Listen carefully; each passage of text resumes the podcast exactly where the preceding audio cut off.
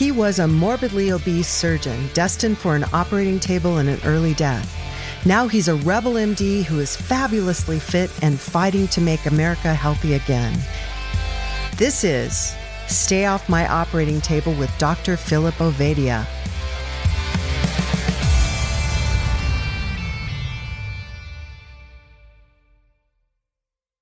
To the cloud. Here we go.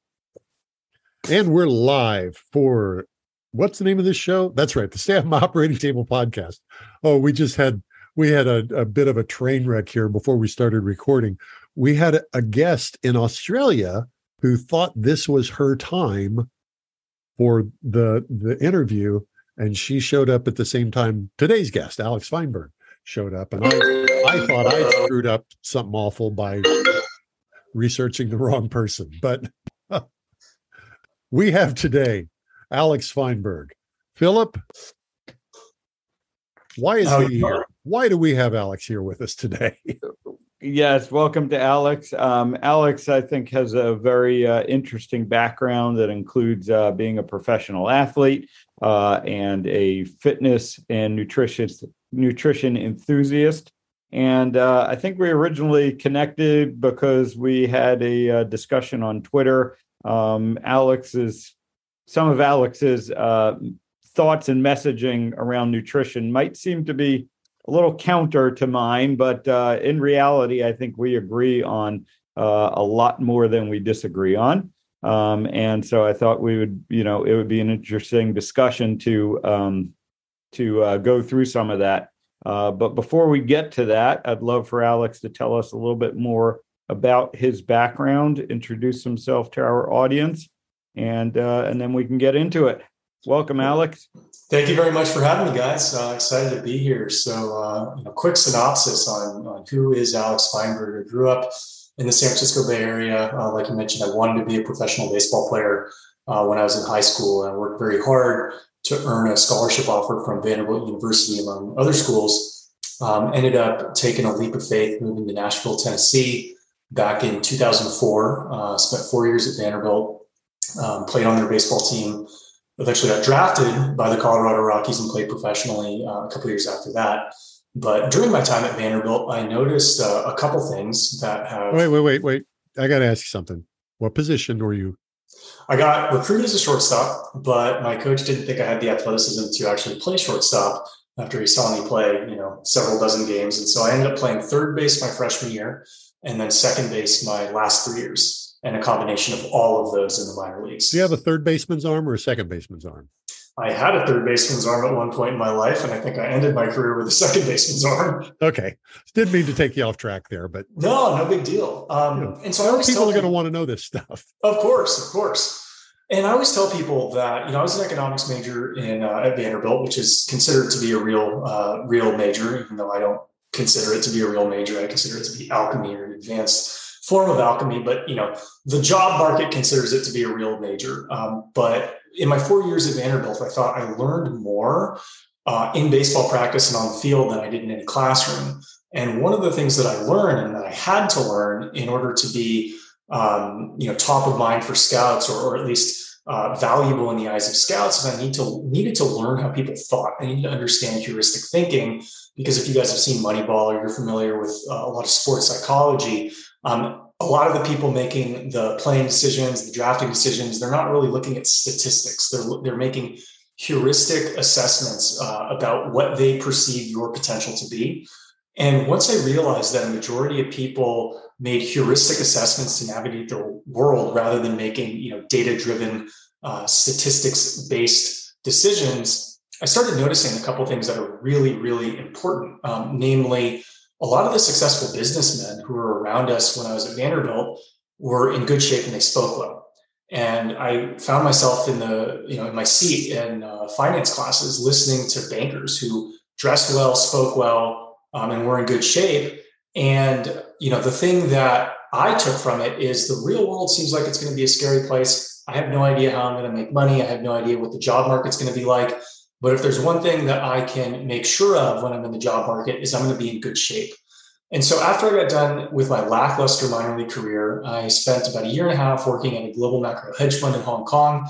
came to believe that central banks around the world were coordinating to devalue currencies. And I thought that the tech sector was going to be the best place for me to bet my time because uh, startups as well as you know larger tech companies are very sensitive to lower cost of capital, low interest rates, uh, which essentially meant the venture capital firms were going to be able to raise a ton of money and deploy it into then overvalued startups. And so back when I was about 25 years old, I thought, well, if I want to make money, I got to put myself in the center of the money. And I moved back to Silicon Valley. Um, ultimately, Elevator pitched my way into Google because I had the conviction that if I show up in a custom tailored suit and I'm in good shape and I speak well, I can talk my way into a job.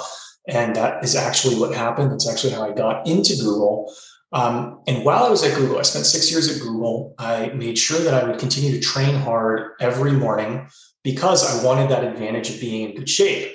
That being said, and I didn't realize it at the time, but I do now looking back at some of the pictures, I had managed to actually pack on some pounds um, in my first couple years at Google. A very crazy thing happened in 2014. I switched teams, I got into a strategy role. I worked alongside a triathlete named Woods and we had a bro bench press competition back in 2014. This was back when I bench pressed. Um, and I won the bench press competition. I got 15 repetitions, and Woods got six. He was second place. And I thought, man, you know, Woods isn't really that much weaker than me, but he can run a lot faster than I can. It's really cool that he can run mile after mile at a low six minute pace. I wonder if I can do that. And so, one thing that I changed with my training back in 2014 was I decided to run fewer miles but faster. And I knew based on the research at the time, and a lot of the research that still exists, that that is not supposed to be an effective fat loss strategy. That uh, you don't burn more calories by running faster. In fact, you burn fewer calories because you're less, you're active for a shorter duration of time. And so I jumped into this endeavor with zero expectation of any body change. I just wanted to get better at running fast. And a crazy thing happened. Like within two weeks, I noticed fat melting off my body, fat that I didn't even realize that I had to lose was melting off my body with no additional effort, uh, actually less effort because I wasn't running as long. Um, and I thought, well, let's keep playing with this. I know it's not supposed to work, but it's working. Let me see if I continue to make similar adaptations, continue to run faster but shorter, continue to lift heavier but for fewer reps. Let me see where that takes me. And this entire time, I was eating delicious food every meal of every day because I believed that that was my right as a reasonably successful individual to only eat delicious food. And I wanted to make a point to not become consumed by fitness. I wanted to have a life outside of fitness. I wasn't going to be counting calories. I wasn't going to be tracking macros. I wasn't going to be eating salads in order to get uh, ripped. The only thing I was willing to do was uh, maintain my hour commitment about daily to the gym, um, and never sacrifice taste in how I ate. So those were the two rules that I gave for myself is I can't try harder than X in the gym, otherwise it's not sustainable. And I'm unwilling to ever sacrifice taste or go hungry in my diet. Let me see how much progress I can make. Over the next three years, I ended up dropping from about 12% caliper body fat or hydrostatic body fat um, is what it's based off of to about 4% hydrostatic body fat without ever counting calories, without ever going hungry, without ever doing crazy workouts. And I thought to myself back in 2017, if there's any one way that I can actually change the world or influence people and make their lives better, it's to share how much easier fitness can be if you change your North Star, if you move away from targeting calories as the foundation of your diet and fitness plan and switch towards targeting performance. Because if you target performance, you have to get recovery right, you have to get nutrition right, and you end up building a body that I came to find out later burned 2600 calories at rest, like resting metabolic rate. You know, so 3000 calories a day on days that I don't go to the gym. And if I had to point to why that exists, it's how I eat and how I train. And it's not supposed to work based on a lot of available science, but it works for me and it works for dozens of people who I train one on one or hundreds of people, thousands of people who purchase my products. There's a reason why, why they're mostly rated five stars, right? And so I think you know the the key to um, our collective success is we found we seem to have found an easier way to accomplish the hard thing that doesn't involve the struggle that fat loss is supposed to involve okay, Phil, help me out here because I'm I'm I've got lots of questions. And I I hear a conflict here. Well, you know, so and and that's what's interesting, you know, because on the surface, I think people would look at it and say, you know, you're basically saying eat whatever you want, uh, and we're going to compensate for it uh, with you know training and activity. Um, but I know that's not actually um, you know what you talk about having uh, you know having uh, heard you in other uh, arenas and and uh, you know for some of the exchanges that we've had. Um, there is uh, you know one of the things that I think you agree with is you know uh, that you should be eating real food. You can yes. eat a lot of it, but you need to eat real food first and foremost. And Absolutely. So and, and, so I get into this in, you know, my 10 easy wins for easier fat loss guide. Like I would never just tell somebody eat intuitively. Because if you tell somebody to eat intuitively, they're going to eat exactly the way they've eaten their entire lives. That has led them to looking the way they look. My intuitive eating um, was crafted, and per, perhaps I should have uh, specified this in the intro, right? I specifically chose to eat protein dominant real food because protein dominant real food for me and for most people um, is extremely hard to overeat if you have your stress levels moderated, if you're properly hydrated, if you're properly sleeping, and especially if you're if you're doing some form of intense exercise, which I found to regulate appetite as well. And so, if several preconditions are met, and you end up eating protein dominant real food, you know it's really really hard to get overweight on an all sushi diet, right? Or if you ate poke poke bowls with like 12 ounces of fish three meals a day it would be really hard for the average person to eat like 1800 calories worth of that. Um, now, there's a couple ways you could get to eating below 1800 calories. You could count them, and if you count them and you ate processed food, maybe you'd end up uh, hungry at the end of your day and you'd find it unsustainable. Or if you end up eating protein dominant real food, um, perhaps with a, a leaner tilt, if you're not hugely active in the gym, then you'll find that it's actually incredibly difficult to eat the amount of calories that you've previously been eating. And you found that you're actually on a diet without realizing it. So, are you saying that? Uh, I, I want to try to put the pieces together here. It, it sounds like what you're saying is that uh, overeating is primarily, and, and by overeating, consuming more calories than your body needs and therefore turning it into stored fat. Mm-hmm. Um, that overeating is far more it, it's far more difficult when the food that you're eating uh, is high protein is is well protein dominant yes which would imply that if you are overeating, you're probably not eating a protein dominant diet?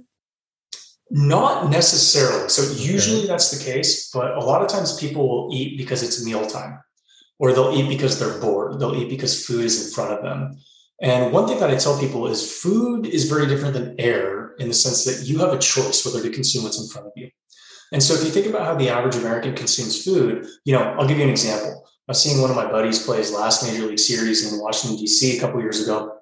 I went to the gym um, on the last day of the series, and I got my workout in, and went to the airport. Got picked up by a Lyft driver, and you know I got my veins pumping because I'm just I just got done with a workout, and the Lyft driver looks at me and he's like, "Oh man, like how can you help me get rid of some of this tummy fat?" Everybody thinks that it's just tummy fat; they don't realize that it's like all fat. And so you know I'm talking to him, and I'm saying, "Okay, so like, what do you eat?"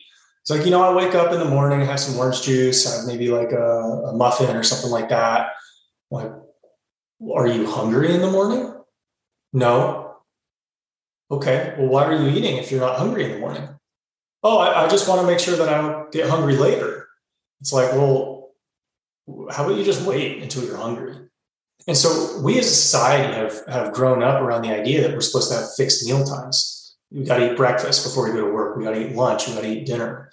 Realistically, I think the average sedentary American probably only needs to eat two meals a day, oh, and only one of which I think needs to have carbs. Now, if you're an active person, you might need to eat three, four, five, six meals a day. But if you're not that active, it, you'll end up eating a lot less if you simply eat when you're hungry, provided that you don't have an underlying metabolic condition or, or any of the uh, red flags that I mentioned earlier. If you simply just wait till you're hungry and eat when you're hungry and stop eating when you're full and eat protein dominant real food, most people will find that they're eating a lot less than, oh, it's eight o'clock, so I'm gonna eat breakfast. Oh, it's 12 o'clock, so I'm gonna eat lunch. Oh, it's happy hour, so I'm gonna eat what's in front of me. Oh, it's seven o'clock, so I'm gonna eat dinner. So this is a behavior modification that just happens to uh, express itself as eating better. But it's it's it's not so much hey, I'm going to focus on eating fewer calories or eating better food. The focus is I'm eating only when I'm hungry and then inside that narrow parameter protein dominant real food. Yeah, and I think I learned that as a competitive athlete, where bad coaches will will tell you to achieve the effect.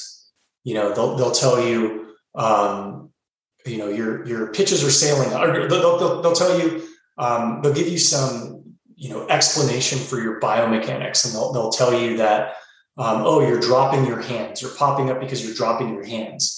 Whereas a good coach doesn't tell you to keep your hands high. A good coach actually tells you imagine you're doing X. And the outcome of imagining you're doing X is the result that they want.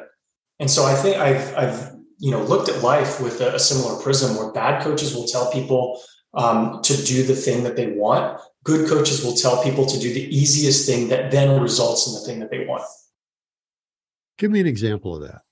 If I wanted you to eat less, I, I could tell you eat 1500 calories a day right? Or I could simply tell you, just wait, wait until you're hungry to eat and eat protein dominant real food. Both both suggestions may leave you eating 1500 calories a day. Which one's easier? Wait till you're hungry and eat the protein dominant. Okay. Yeah.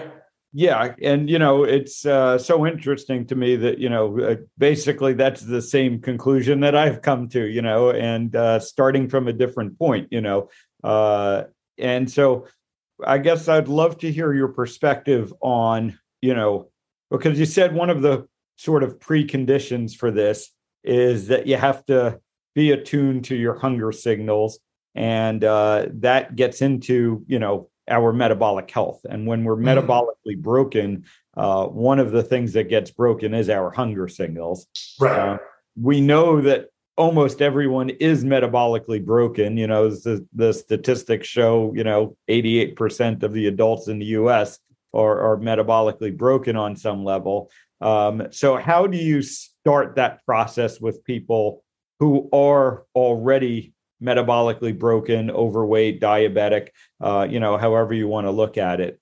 Uh, how do you get them to that point that they can then trust their hunger signals? Well, I think you need to take a wait and see approach. So, you know, the, what I want to do when I'm working with somebody, first and foremost, is make any suggestion that I make sustainable. So before I want to put somebody on a prescriptive plan, you know, what I want to figure out is, well, what are you eating? You know, just if you can just eat protein dominant real food when you're hungry until you're full, just send me pictures of what you're eating. Most people that I've worked with who, who are, you know, very overweight, they're not, they're when they follow that sort of diet framework, they don't end up eating in a highly dysregulated way.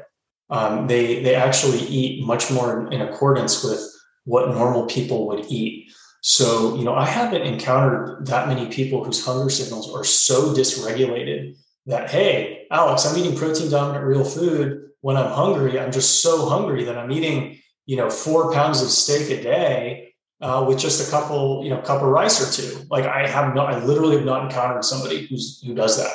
Um, and if I did, I don't know what I would tell them. I would probably then put them on a, uh, you know, try to um, suggest a restrictive eating window right? It's like, well, okay, if your if your bio signals are skewing you towards over consuming, there's like six different levers we can pull to get you eating less. Let's try one of them. Um, another one that I try is intense exercise. You know, I've noticed that with intense cardio, and one of the reasons why I like intense cardio is it tends to have an appetite suppressive effect. Um, whereas moderate cardio, I've noticed tends to make people more hungry. Uh, intense cardio can make people less hungry. And so I've been very in tune with, um, you know, I would say non-linear biofeedback, right? Because I think a lot of uh, a lot of the medical community, a lot of the university system trains people to, to falsely see linear patterns in the world, where a lot of times um, exceptions exist at the tail end. And that's where you can learn a lot, where it's like, okay, I do notice that I, the, the harder I work out, the hungrier I get, except if I work out 10 out of 10. Then I'm actually less hungry. What's going on there? And how can how can I use this tool to number one, see if it's true with other people, and number two, make what we're trying to accomplish easier. So uh, I want I want to pursue the working out angle. Mm-hmm. Um, most folks will will will make a dividing line in a workout between the cardio and some form of weight training. Let's talk first about what that kind of hyper intense cardio looks like. How how how yeah, let's just what's that kind of hyper intense cardio look like? Working interval harder training. for less long. Yeah, it's interval training, um, either on a treadmill or on an assault bike. So, assault bike, for the people who may not be familiar, it's the bike that has handles as well as pedals. Um, it's the only exercise or cardio machine that I've found that can replicate the intensity of running without the joint load. So that's one reason why I like it a lot. But a cardio session might mean um, something as short as five 60 second intervals with 60 seconds rest in between, um, and maximum eight 60 second intervals with 30 to 60 seconds rest in between. And so what we're looking at is uh, a 10 to 16 minute cardio event. And I call it an event because, unlike most trainers, I'm tracking that, right? I'm not asking you to, hey, go get on the bike for 20 minutes, see if you can burn 300 calories. Um, no, I'm saying, this is your event. Let's measure how you're doing. Let's compare your output to last week, to the week before. And and your previous output will keep you honest with yourself because if you're not tracking your cardio, then you say, well, you know, it's pretty hard, It felt pretty hard. It's like, yeah, but how did your output compare to last week and the week before? What I found is if people force themselves to have increasingly higher output, yeah, it's hard. It's the hardest part of the training that we do, but it's only you know 12 to 15 minutes a day a few times a week most people have the emotional reserves to do something challenging 12 to 15 minutes a day a few times a week. Um, and then the end result is less body fat. And it's either because doing cardio like that increases your resting metabolic rate or it curbs your hunger or a combination of the two. But it works and it, it's it's much much more emotionally sustainable than oh you know i'm going to go run four miles and i'm going to do it again tomorrow. I'm going to do it again the day after that. It's like i used to do that. It didn't work well from a fat loss standpoint. What i'm doing now is shorter. It's easier. It's not easy but it's easier. Because uh, it works better. what's that? Because the duration is shorter? Yeah because the duration is shorter. Yeah. And Comments, so when you're please phil yeah, I was just going to say. So when you're doing that, though, your intervals are, are like true max, uh, you know, intensity, max exertion. Uh, you know, to uh, uh, this isn't just. I, I think people oftentimes confuse, uh, you know, the intensity of the workout with the duration of the workout. You know, they think right. it's a, an intense workout because they jogged for an hour as opposed to you know doing a couple of 60 second sprint intervals um, you know is uh, and uh, we we actually have had a previous guest on Sean O'Mara. I'm not sure if you know him uh, or familiar with him but uh, you know he he he says the same thing you know go out there and sprint uh, don't bother jogging. Right right right. And so you know is it as intense as I can do it? Over a, over the cumulative duration it is. So if I went 100% as hard as I could on my first interval, I would have zero gas in the tank for my second. So I'm pacing myself so that the summation of my output across six to eight intervals, however many I'm doing, is as high as I can as I can make it. Um, now, some you know, if we get into some specifics, some days I actually target 90% of my PR. Some days right. I target 95% of my PR. Some days I try to hit my PR. But the goal is to is to pace myself such that my output throughout the whole thing can be maximized what that looks like is I'm probably going at about 90%, 85% of my maximum capacity that I could actually do for one repetition of 60 seconds, but I'm doing it for about eight of them. So, um, you know, I'm an old guy, mm-hmm. uh, and the the story I've been told for most of my adult life is you want to you want your cardio workout to uh, stay in the i think they're calling it the orange zone now i don't mm-hmm. know why that's um, so watch your heart rate and, and the, the, that heart rate zone training uh, is is the secret that's the key don't let it get too high um, you know the you know the story blah blah blah blah uh, mm-hmm. and the older you get the lower that number gets mm-hmm. mm-hmm. Uh, so, I find it really, really easy to get out of that orange zone, to get mm-hmm. a- above that. And I'll be frank, I don't have a clue which ways, which one makes the most sense. I'm, I think they're working different systems in your body. And I think, you know, I can kick it to a, to a medical expert to, to correct me on this, but my sense is the, the zone two, orange zone, whatever you want to call it, that training, um, probably is better for uh, at least certain elements of cardiac output. That being said, I don't think it affects your endocrine system to nearly the extent of the intense training. And so that's something that people don't realize when they're assessing the efficacy of a workout is every exercise you select is optimized to achieve a different goal than a different exercise. So is a 30 minute, you know, 55% maximum heart rate um, cardio session better for you than a 12 minute uh, high intensity interval session? It's like, well, it depends what you mean by better, right? One may be better for building cardiac health, another may be better for regulating your appetite um, and perhaps lowering your blood sugar, um, improving your body composition. Both outcomes are ideal or beneficial if you want to be healthy and live long, but each activity um, is optimized for a slightly different end goal.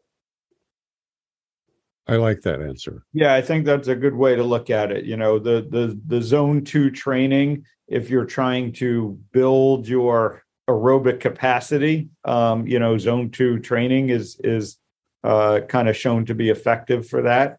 Uh, but um, you know, if you're not trying to be a marathon runner, then you don't need to train for marathons. You know, it's kind of what it comes down to. And uh, so I, I, think it really does come down to your goals. Um, like anything else, you know, you have to you have to kind of be uh, you know directed. You, different things are going to get you different results, uh, and you have to figure out what you're trying to accomplish uh, to then figure out the best way to go about it um, I guess tying back to your earlier career, uh, you know, if you, you know, you can approach your finances in many different ways and you can you know kind of spend less and and save over the long run or you can try and hit the lottery you know and you'll end up wealthy with both of those approaches but uh you know you got to really figure out i guess which one you're uh you know which one you're going for there um, but uh, I, I, think you know the key thing that I pull out of your messaging is you need to be intentional about all of this, and you need to be thinking about what you're doing, um, and you can't just be sort of doing things because that's what everyone else around you is doing. Yeah, and you need you need to make progress. Like you know, intentionality is paired with progress because if you're not pushing your body to do something that it's uncomfortable doing, then it has no reason to physiologically adapt to any stimulus. Right? You need to give your body stimulus that it's not accustomed to if you want your body to, to look or perform in a way it hasn't performed before. And the cool thing about that, that I have found, and this may not be true for your first few months on a, on a training plan, but it is true, you know, after you've been doing it for a couple of a few years, is for myself and for a lot of the people that I work with, we benefit from doing less. Right. I tweeted about this uh, a few days ago. I'm not, I, I've taken four days off from working out this week. My sleep um, was not good for a couple nights over the weekend. I had several weeks of really, you know, really effective and intense training leading up to that, which could actually um, uh, cause you know sleeping challenges. And so, you know, I'm just I'm not feeling my best this week, and there's no reason for me to get in there just to get some reps in because my metabolism isn't just going to, you know, grind to a halt from not training. I'm not going to just add a bunch of fat from not training. All I'm going to do is get more rested so that when I start back tomorrow, I'm going to have more energy. I'm going to be at lower risk for injury. I'm going to have greater output from my training and I'll be able to make more progress from that. And so a lot of people I think get burnt out from diet and exercise because they they start believing that calories in and calories out are their god and if calories in and calories out are your god you're never allowed to miss a day in the gym right mm-hmm. and when you when you make performance your god rather than calories in calories out you know that you can't miss that many days because your performance is going to suffer but you know if you skip zero workouts your performance is also going to suffer so having a performance focused goal makes it a lot more emotionally sustainable in my view and in the experience of the people who I work with. So, what are you measuring? And when you say measuring output with the cardio, what are you measuring? So, if it's uh, treadmill, I'm measuring my speed. So, I'm measuring my average speed. Um, this Sunday, I did seven repetitions, 60 seconds each. I started at um, 10.5, then I, uh, 10.5 miles per hour, one and a half percent incline. So at 10.5, 11, 11.5, 11.7, 11.9, 12.1, 12.3, 12.5. And so what I'll do at the end of that is we'll just kind of say, okay, what's my average? That average was uh, actually slightly below the previous week when I had a little bit more energy, and it's fine. I'm not going to be able to outperform myself every week, but I want to be able to track what is my moving average on, say, uh, an eight sprint um, set or if I'm doing it on the assault bike. You know, I'm tracking my calories per interval, not because I care about calories burned, but I use it as an output tracker because the, the harder you're pedaling, the more calories that bike is going to say you're burning. And so a excellent um, cardio output day for me on the Rogue assault bike is anything over uh, 20 calories per 60 second interval. Very, very good output. Um, anything over 19 calories on average for a 60 second interval for me is quite a decent output, nothing to be ashamed of. Anything over 18 calories per interval is like, hey, that's not bad. You got your work in, better than not doing it. And I'm never going to go below 18 because if I'm going to go below 18, I'm just not going to do it. And we're talking five, six, seven sets. Yeah, eight so, most. Yeah. So when you're when you're killing it you're burning 160 calories. Maybe. I mean, I've talked about the fact that we yeah. don't actually know how many calories we're burning when we work out. That's the estimate. The like, if I'm to use basic templates for calorie burn, um, you know, as it relates to workouts, my guess is I'm burning about 3,000 calories per week in the gym. Um, but my I'm probably eating about 23,000 calories per week. And so uh, probably more than that actually. I'm probably eating closer to 25,000 calories. 3,000 Yeah, I'm, I'm, eating over 3,000 a day on average. Not every day, but like, you know, I, I can eyeball it. I know. And this is 3,000 uh, protein, high protein? High protein, high animal fat. Yeah. Okay. Yeah.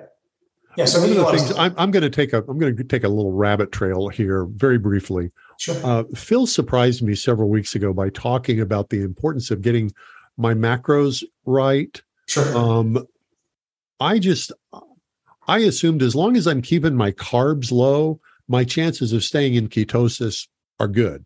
Mm-hmm. And Phil pointed out to me that if you get too much protein in relationship to fat, that can kick you out of ketosis as well. Am I saying that right, Phil?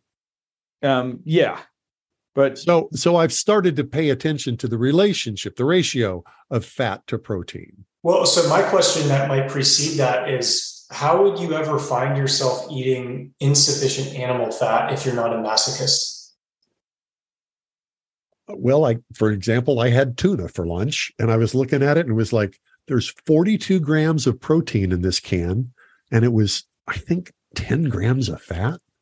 I would be surprised if it's actually that many. Maybe, yeah, maybe. Um, but I mean, sure, you eat tuna, I eat tuna, I eat salmon, but like, surely you like eating steak. Oh yeah, yeah. So, so you know, you you would have to be intentionally abstaining from animal fat if you're if you're eating an animal product intensive diet um, you would have to be intentionally abstaining from uh, the medium fat or higher fat products in order to get your overall fat consumption to be like lower than 20% of your total total calorie consumption. If you like I eat the amount of fat that I crave. So for lunch, because I haven't been that active this week, I haven't been craving as much steak. So I had mostly salmon as my protein for lunch. But if I did squats yesterday, I'd probably be a little bit hungrier today. So I'd eat steak.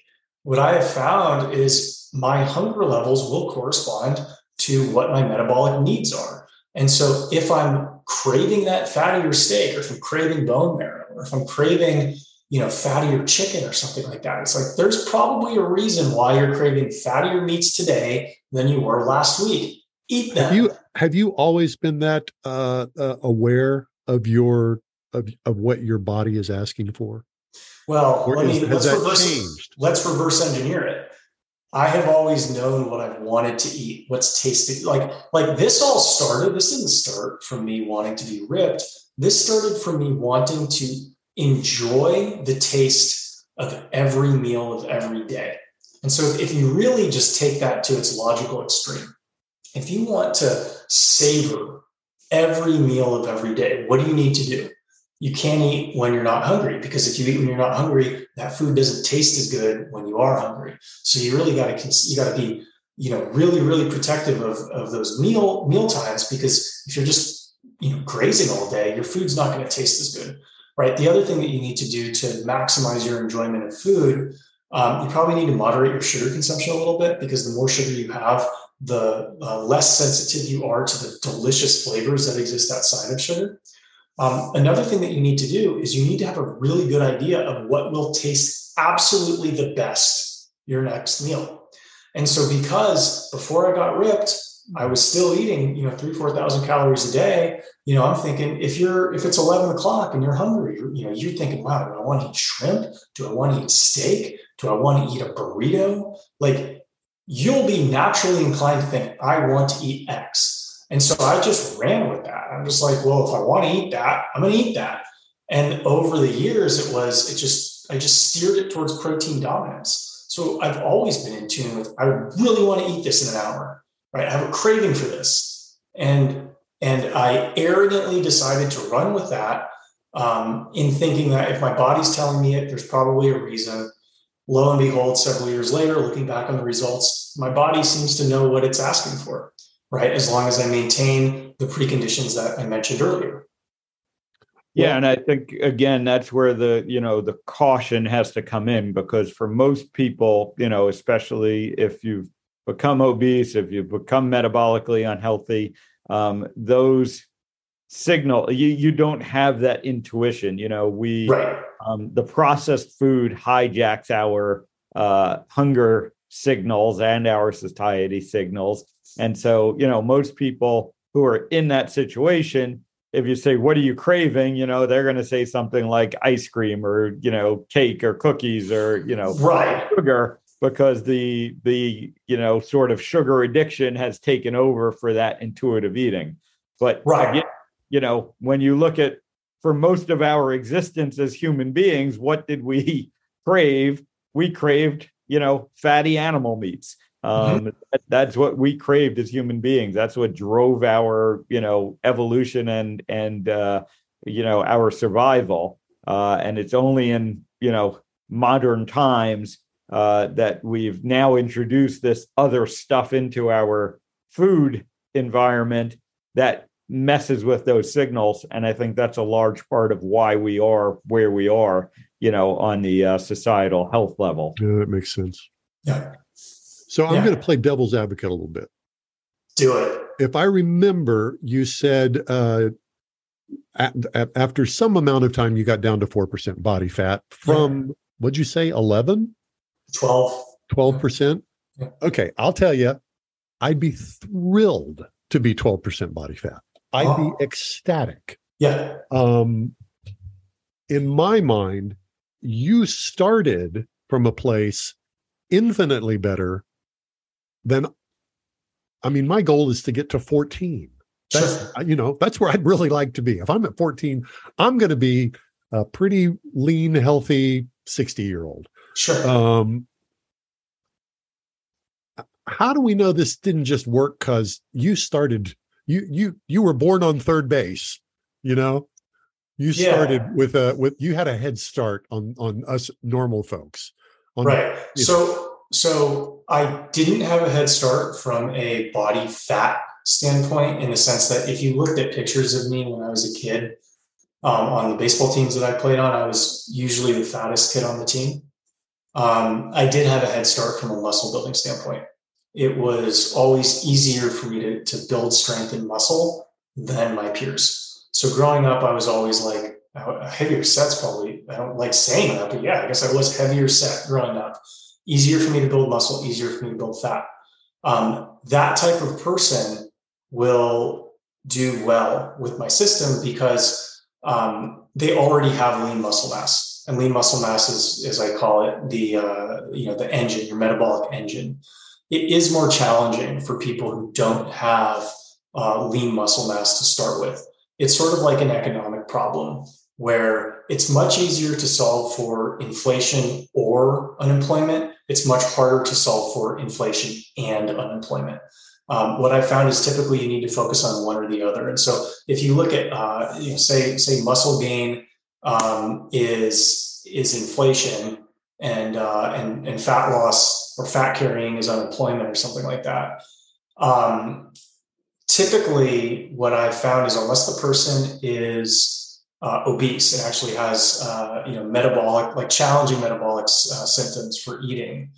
Um, i actually prefer people add lean muscle first before they shift their focus to, to fat loss because i find it to be a lot easier to lose fat when somebody has um, a faster metabolic engine. So if i were working with you one-on-one um, i would be steering you and, and chances are you haven't actually trained in the way that would even let you know if you could maximize your uh, the way you've built muscle so you know if you if if your resistance training has been confined to like oh i went to a boot camp class and you know i tried lifting weights for a few months you know back then it's like well you probably have a much higher ceiling than you realize. Um, i would first target getting your lower body stronger if i were working with you. So you know i'd say let's just see how the, how this goes right? We're going to have you uh, protein dominant real food when you're hungry till you're full. We want you getting stronger on your squats. And if, if your body's not in a position to do squats, we want you getting stronger on walking lunges. We want you stronger on leg press. We'll find a movement that fits you biomechanically, but we want to get your legs stronger. Um, and we'll, we'll see how that goes. Very few people are hyper optimized at 18% body fat. There are so many levers that can be pulled to get somebody from 18% body fat to 14% body fat that even if my exact approach um, isn't viable for somebody at that point, there are many there, there's many paths to victory if the goal is simply 14% body fat. If the goal is 4% body fat, there are fewer paths to victory for that. But if we're just talking about you know drop, dropping 4% body fat, there's a lot of levers we can pull to, to get somebody in your position dropping 4% body fat. Okay, well, let's take it now to the resistance training. Mm-hmm. Um, how did your resistance training change? Uh, longer rest periods in between sets, longer rest periods in between workouts, and I got stronger. And so, very much the opposite of what uh, was taught and still probably is taught to trainers for fat loss. Like, if you go to most trainers and say, Hey, I want to lose 10 pounds of fat, we'll say, Okay, great. We'll keep your heart rate high through a workout, do a set. Well, you know, sometimes you see people like do, we'll do push ups between deadlift sets or something like that. Right. It's like, what are you doing? Don't do that.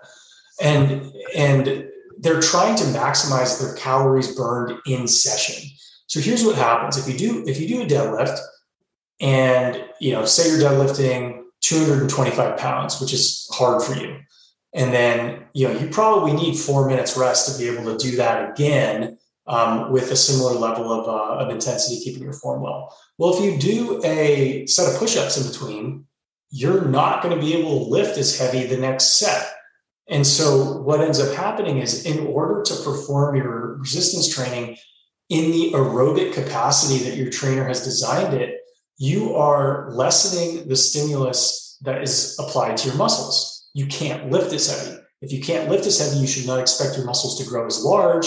You should not expect your resting metabolic rate to spike as high because you should not expect to carry the additional lean muscle mass that you would carry if you took longer rest periods in between sets, collected yourself, and applied full effort and intensity to the set that you're doing. So, your, if I understand correctly, your philosophy uh, in regards to resistance training, and we are speaking specifically now about fat loss, but your your philosophy in regarding resistance training is um, lift heavier for fewer sets, fewer reps.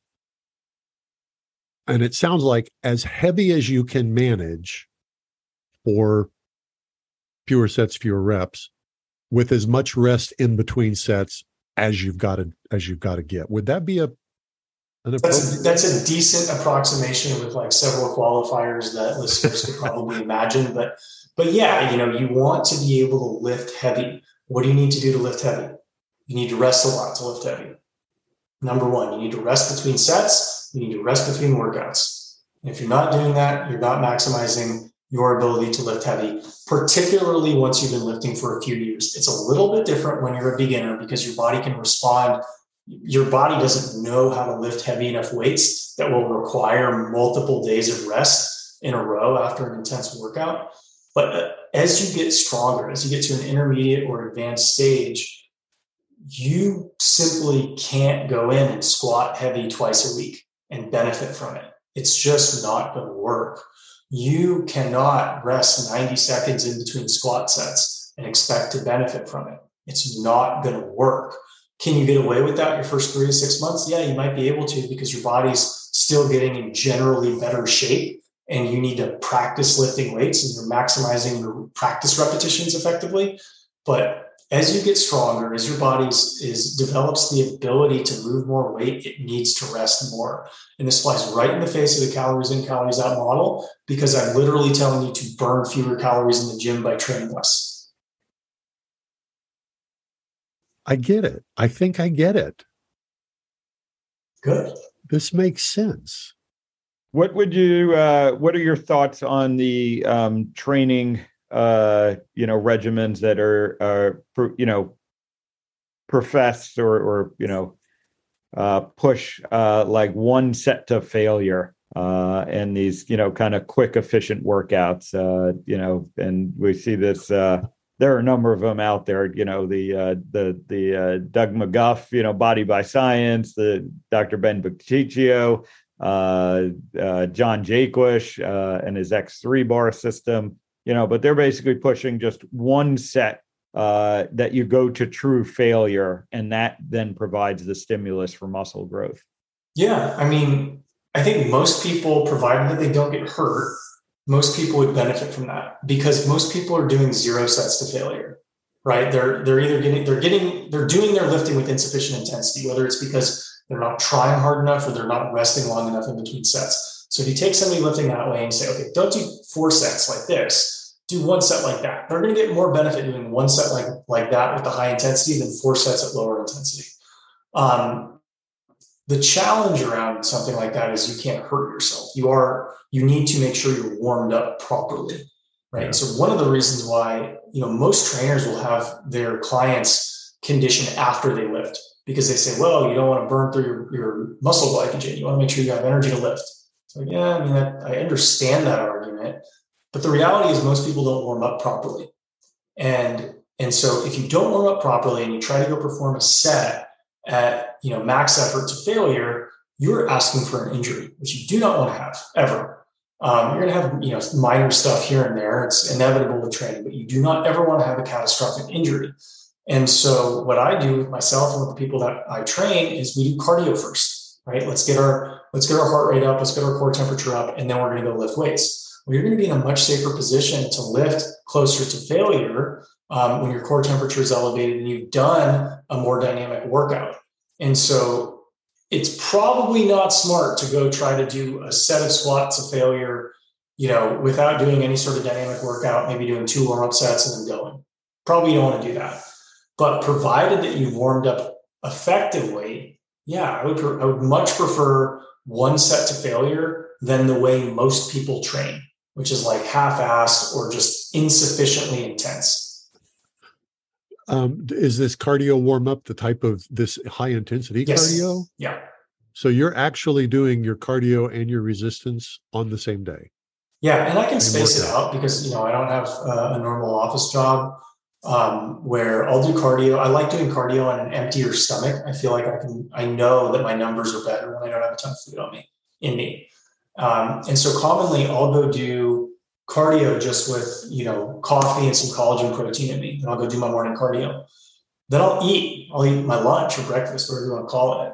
Um, do a little bit of mobility work, and then I'm lifting, right? And so I have you know 30 minutes 60 minutes to recharge after i've done my cardio because i'm doing other things that i need to do like eating but yeah i'll uh you know i do one and then the other Okay, I'll confess, Phil. I wasn't sure what this one was going to be. I really wasn't. I was like, oh, great. We got another muscle head guy who was a professional athlete. What's he going to be able to tell us normal people?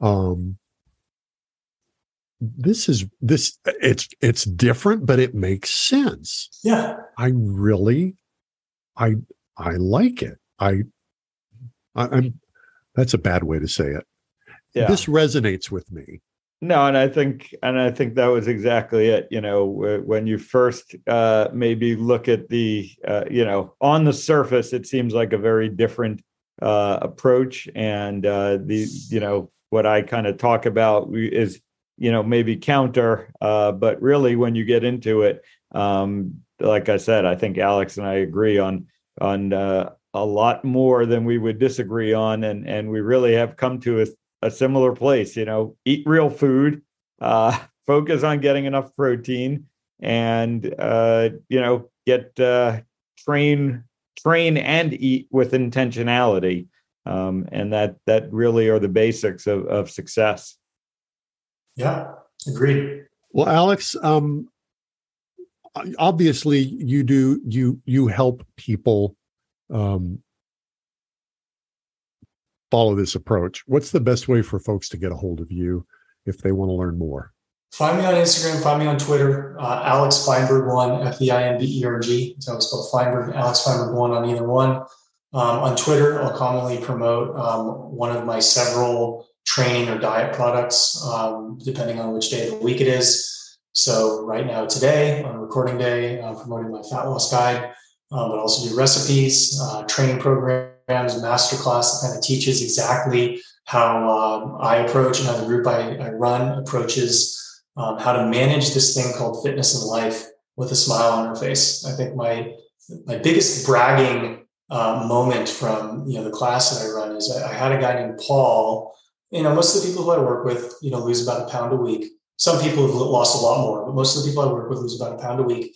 And Paul's favorite part about working with me was the eating. And I thought to myself, man, where have you ever found a fat loss plan where the person's most enjoyable part of the fat loss plan is the eating part? Like, I need to figure out how to commercialize this, or I'm very stupid. that's good Yeah, that's that's a, there's a good headline hiding in there somewhere right. um, right, what's your favorite uh, what is your favorite treat for yourself that uh, is is surprisingly healthy as well? Anything with cinnamon. Cinnamon is a like ceylon cinnamon is a cheat code because it tastes like it's sugar but it's not sugar. Um, so you know i found cinnamon's a cheat code. Uh, local raw honey is a cheat code because especially if you have allergies right um, you know that's that's great organic maple syrup like real maple syrup people don't realize that most of them, I, I, would estimate that most of the maple syrup that people think they're consuming in the United States is actually corn syrup, right? You get that log cabin syrup that they have at the store. I would estimate most people who buy that don't realize that that's not maple syrup. Um, the, the profiles of natural sweeteners uh, seem to be much, much better than the profiles of, uh, you know, artificially sweetened or, or processed foods.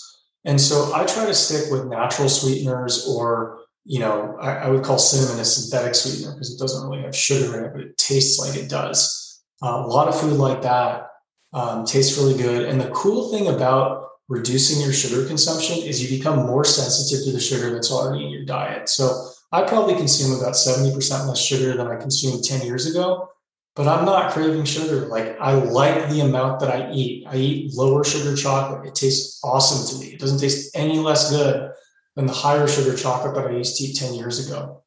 And so, you know, if you want to maximize the value, the taste of all your meals, you know, get sensitive to sugar and you'll find that a small amount goes a long way. Aside from all the the, the benefits of uh, increasing your insulin sensitivity, yeah, right, Phil? Exactly. all right, there, Jack. Very uh, good. Uh, my my brain is is is getting bigger and bigger. Just getting to to talk to people that Phil brings on the show. This this one has been surprising, Alex. I'm I you've given me a lot to think about. I'm I'm glad I uh, you know I changed your mind. People people look at me with my shirt off. They think I'm some uh, and I you know sometimes I talk like I'm stupid too. But um, you know people people assume that there's not like an IQ behind what I'm doing. It's like you well, know I, I worked at Google for six years. I like, went I'm, i went and read your I went and read your uh, your your blog and you talked about uh, uh, working for a, a hedge fund manager. Yeah and yep. I thought, oh boy, this guy's this guy's smart.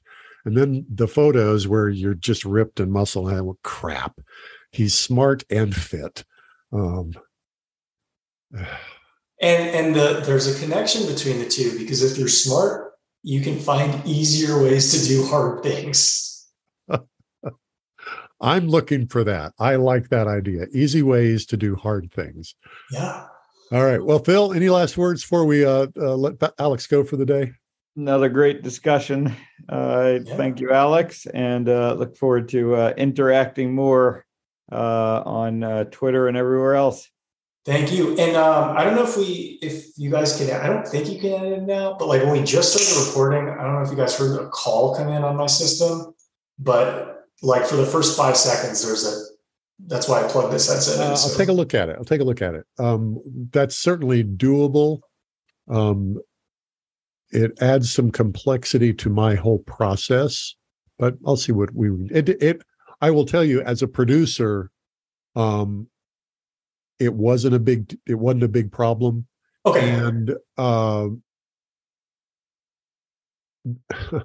you know it's really there's an you know what i'm going to sign off and then i'll finish this conversation with you because our listeners don't care about this part. Um, for dr philip ovadia i'm jack heald this has been the stay off my operating table podcast.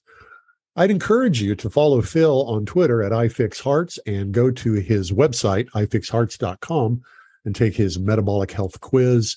Real good way to uh, just measure yourself. Where am i and what do i need to get better at? And we'll talk to y'all next time. Chances are you wouldn't be listening to this podcast if you didn't need to change your life and get healthier.